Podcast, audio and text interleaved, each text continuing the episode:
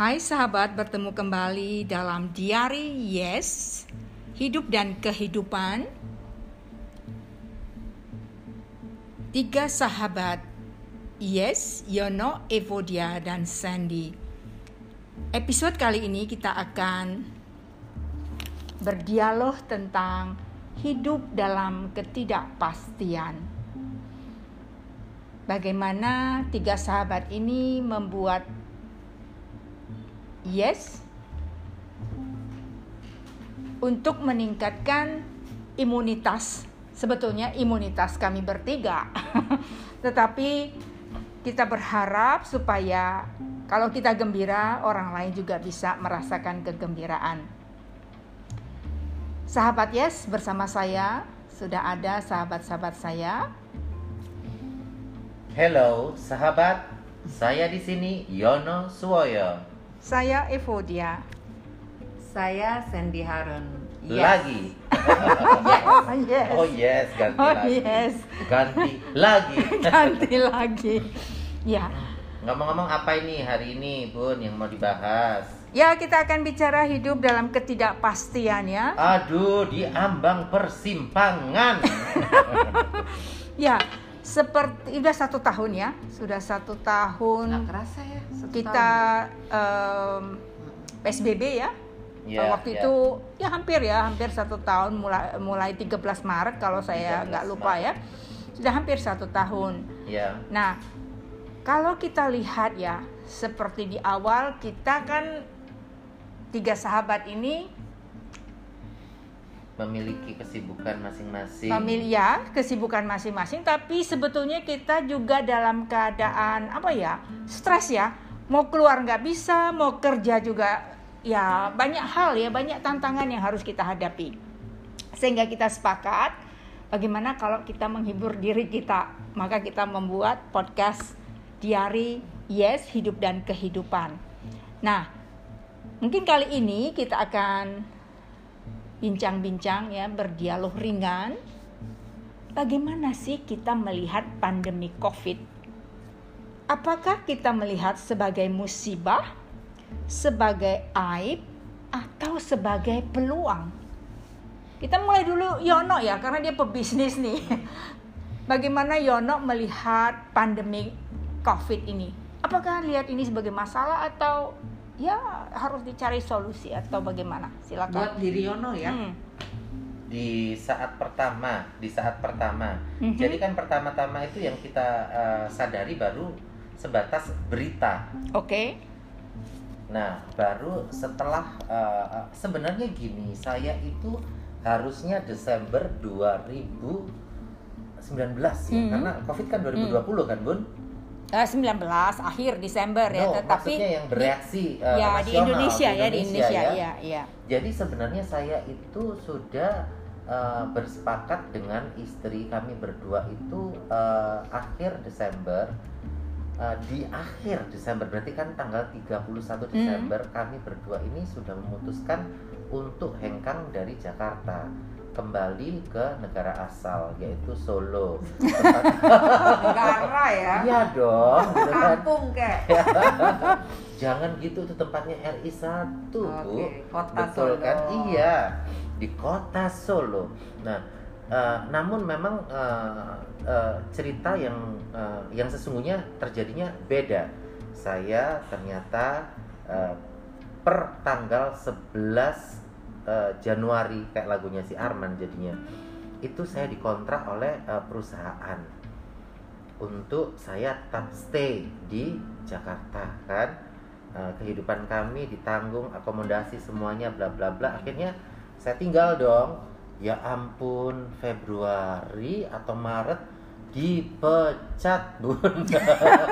Karena ternyata nggak bisa melakukan apa-apa. Itu saya eh, mulai sedikit bereaksi sedikit bereaksi tetapi ya masih eh, eh, cuman ini beneran nggak sih gitu kan jadi Hmm. kayak kita percaya tidak percaya Mhm. merasa tidak merasa tetapi Tuhan itu sudah punya planning yang luar biasa menurut saya Mhm. di Januari itu pula saya ini kantong eh, eh, eh, ya kita mau ngomong apa ya bun karena kan saya bukan pegawai saya adalah eh, eh, pengusaha kecil sehingga UKM. saya tidak ah, saya kan nggak punya gaji mbak nah itu kantong keuangan kita tuh diisi yang uh, tidak sewajarnya oleh Tuhan gitu kan. Uh, uh, uh, ada tagihan yang tunggakannya itu sudah lima tahun yang lalu Hmm, keluar pun liquid di hmm, Januari. Semuanya pokoknya Januari Januari Januari. Jadi kantong saya banyak. Tapi saya bilang sama istri kita jangan sembarangan dulu pakai uang ya saya bilang. Ternyata bener bun. Saya mulai shock tahu nggak?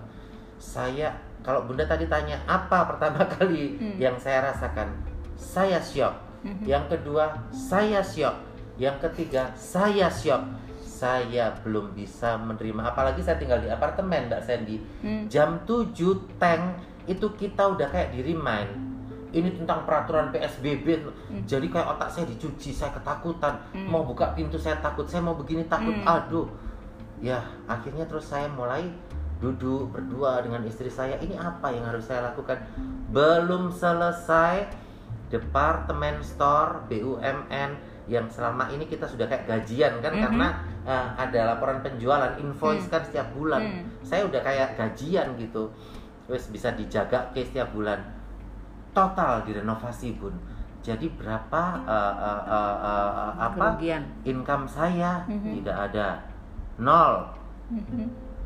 Ternyata Tuhan benar kan saya ditahan untuk tidak di Solo kan bun Hmm. tetapi tetap stay di Jakarta kan. Akhirnya kita mulai kan uh, uh, uh, apa namanya ngeretur ya. Kalau bahasanya kan kita retur kita ambil semua barang. Aduh sampai di rumah kita tuh udah kayak gudang.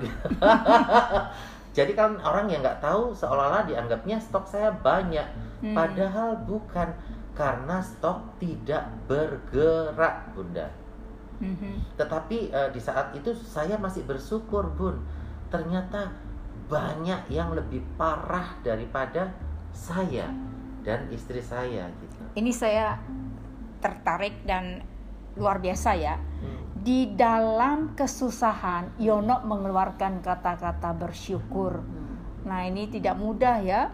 Orang-orang itu bersyukur dalam kesulitan. Hmm. Biasanya dia bersyukur kalau dia senang, tetapi ini kekuatan Yono tadi ya, bahwa dalam kesusahannya pun dia bersyukur. tapi tetap ada sedihnya bun Ya, gimana begitu sedih? saya hubungi mbak Sandy mbak jualan batik ya no simpen aja batik ini orang pada takut ya. lebih baik beli makan katanya yang benar mbak saya nggak ada bayangan langganan lu kan sudah nggak ada ya no kan ada langganan setia sudah meninggal dunia ini adalah rejiun mau ngomong apa bun Hmm. kalau di masa-masa kemarin saya susah mereka kan tetap kaya bun Hmm. nah yang sekarang ini kan totally different beda bun Hmm. oh my god oh my god oh my god jadi eh, inti dari eh, covid ini adalah pola kedewasaan dari Tuhan ketika lu yakin bahwa kamu hidup dengan Tuhan Tuhan pasti mencukupi apa yang memang menjadi kalau Mbak Sandy bilang jatahmu kan gitu kan? Mhm. ya nggak lebih ya nggak kurang bun. Mhm. jadi uang ya kayak dipas-pas aja. Tapi datangnya pasti gitu. Hmm. pas pada kebutuhan kita. Luar biasa. Tapi mau nggak masuk akal gitu. Mhm. contohnya eh, eh, aduh ini keja- kejadian nyata. Sandy Harun lagi. Bisa ya mbak inget nggak mbak? Dalam satu hari ada sahabat saya jangan disebut karena kan eh, beliau juga orang penting. Dalam satu hari itu batik saya dibayar 50 juta di saat covid. Bayangin bun. Orang sekarang ngeluarin uang masih inget Hmm. ya mbak? Jangan disebut di namanya karena mereka oh no no. Ini ada manusianya ada orangnya. Yang nggak pakai babi bu apa langsung ditransfer taktuk taktuk taktuk selesai 50 juta bagaimana kita mau mengingkari eh, kebesaran Tuhan apakah covid yang harus difitnah enggak Hmm, dong benar. gitu Ya, bersyukur Iya, ya. Nah, jadi kalau di mata bagaimana bunda bagaimana sekarang saya mau tahu bagaimana melihat peluang begitu ya? Mungkin Hmm. kalau pengalaman saya begini ya, Shock nggak?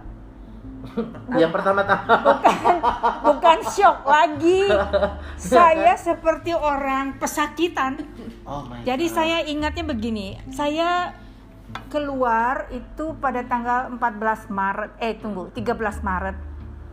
Kemudian pada 14 Maret saya masih keluar karena ada urusan-urusan ya, urusan-urusan spiritual. Hmm. Dan tanggal 15 mulai PSBB. Dan di situ sudah sudah mulai ada beberapa ya yang disebutkan uh, penderita begitu. Itu yang namanya saya. Padahal kan saya nggak nggak ketemu siapa-siapa begitu ya. Tetapi saya stres luar biasa dan saya mengisolasi diri saya 14 hari. Itu yang bikin saya sakit ya. Jadi pada waktu itu nah, itu kenapa seperti itu? Karena kita tidak dapat informasi. Meskipun ya saya punya background kesehatan, Betul. tapi kan ini penyakit baru yang kita tidak tahu. Nah, kemudian pada waktu itu masih merasa aib ya ketika ada yang seperti itu padahal ya kasus yang pertama ditemukan pada 2 Maret mereka kemudian ya seperti apa begitu ya kasihan sekali. Padahal dia secara sukarela mau memberitahu bahwa dia ada di satu situasi dan orang itu ternyata positif. Itu membuat saya lebih stres lagi. Nah itu di awal. Kemudian berjalan berjalan seperti itu Nah, kebetulan kami ini rutin pergi ke rumah sakit Ya. untuk kontrol anak saya. Hmm. Dan waktu itu saya bingung setengah mati. Bagaimana saya harus pergi ke rumah sakit? Dan saya tanya ya pada keluarga besar, ini bagaimana? Mereka juga sarankan lebih baik saya tidak usah ke rumah sakit. Hmm. Kalau bisa beli saja obat, jadi tanpa harus pergi ke rumah sakit. Tapi saya bagaimana membeli obat? Obat itu harus pakai resep. Betul. Tidak, itu bukan uh, obat yang bisa kita beli bebas.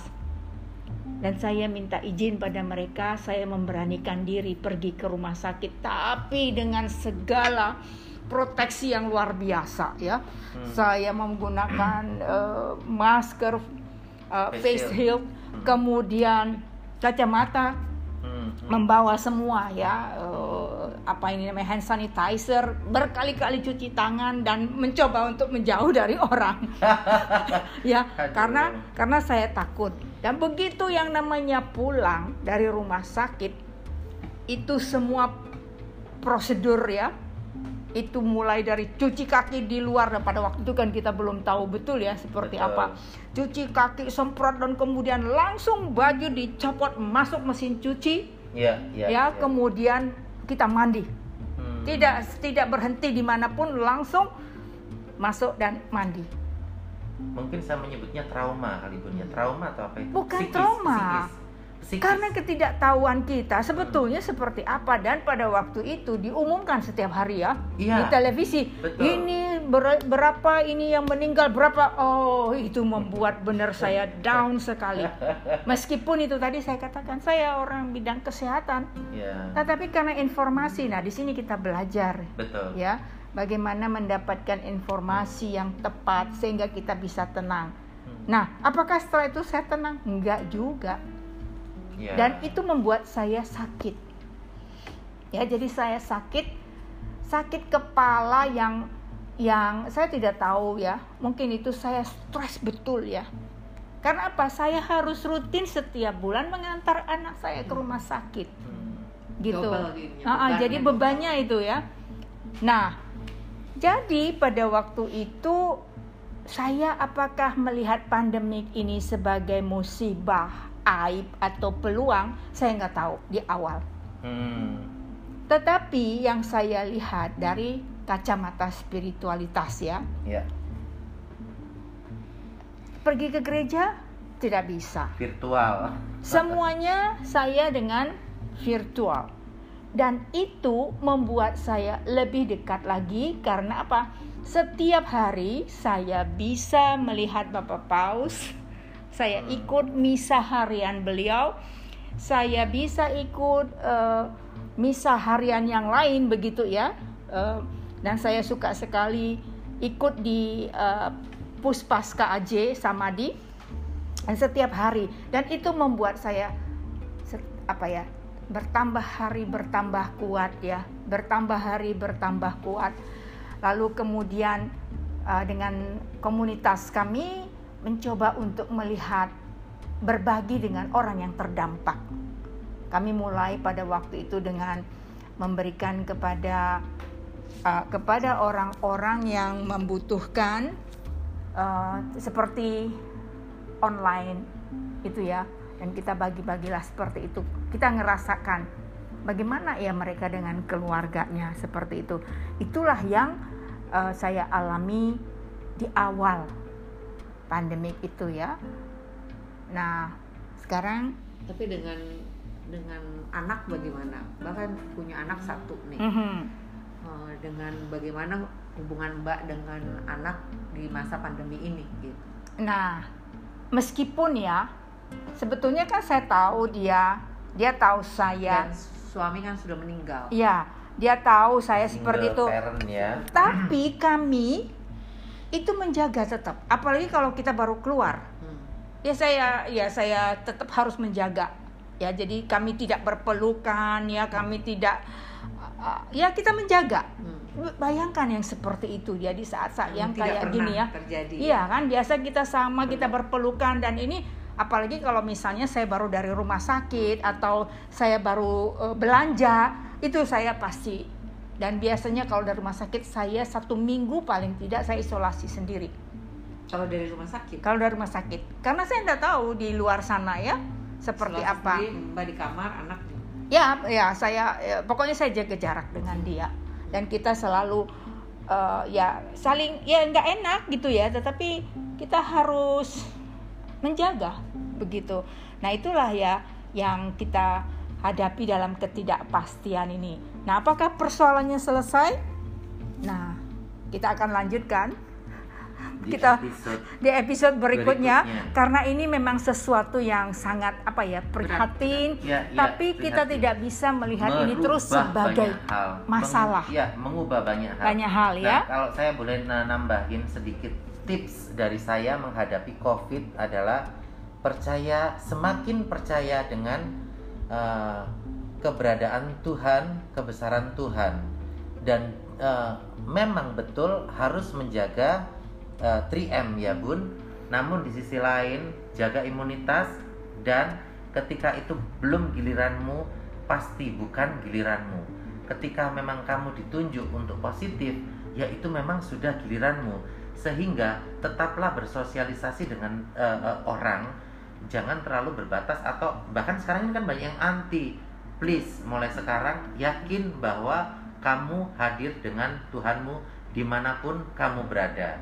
Itu Itu saja. itu pandangan daripada Yono ya. Nanti Ya. kita lihat lagi pandangan Mbak Sandy dan Sandy pandangan saya. Ya, Oh, kita tunggu dalam episode berikutnya. Berikutnya.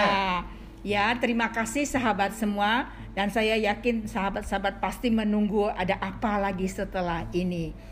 Terima kasih. Salam dari kami semua. Yes. Yono. Evodia, Sandi. I love you darling. Bye.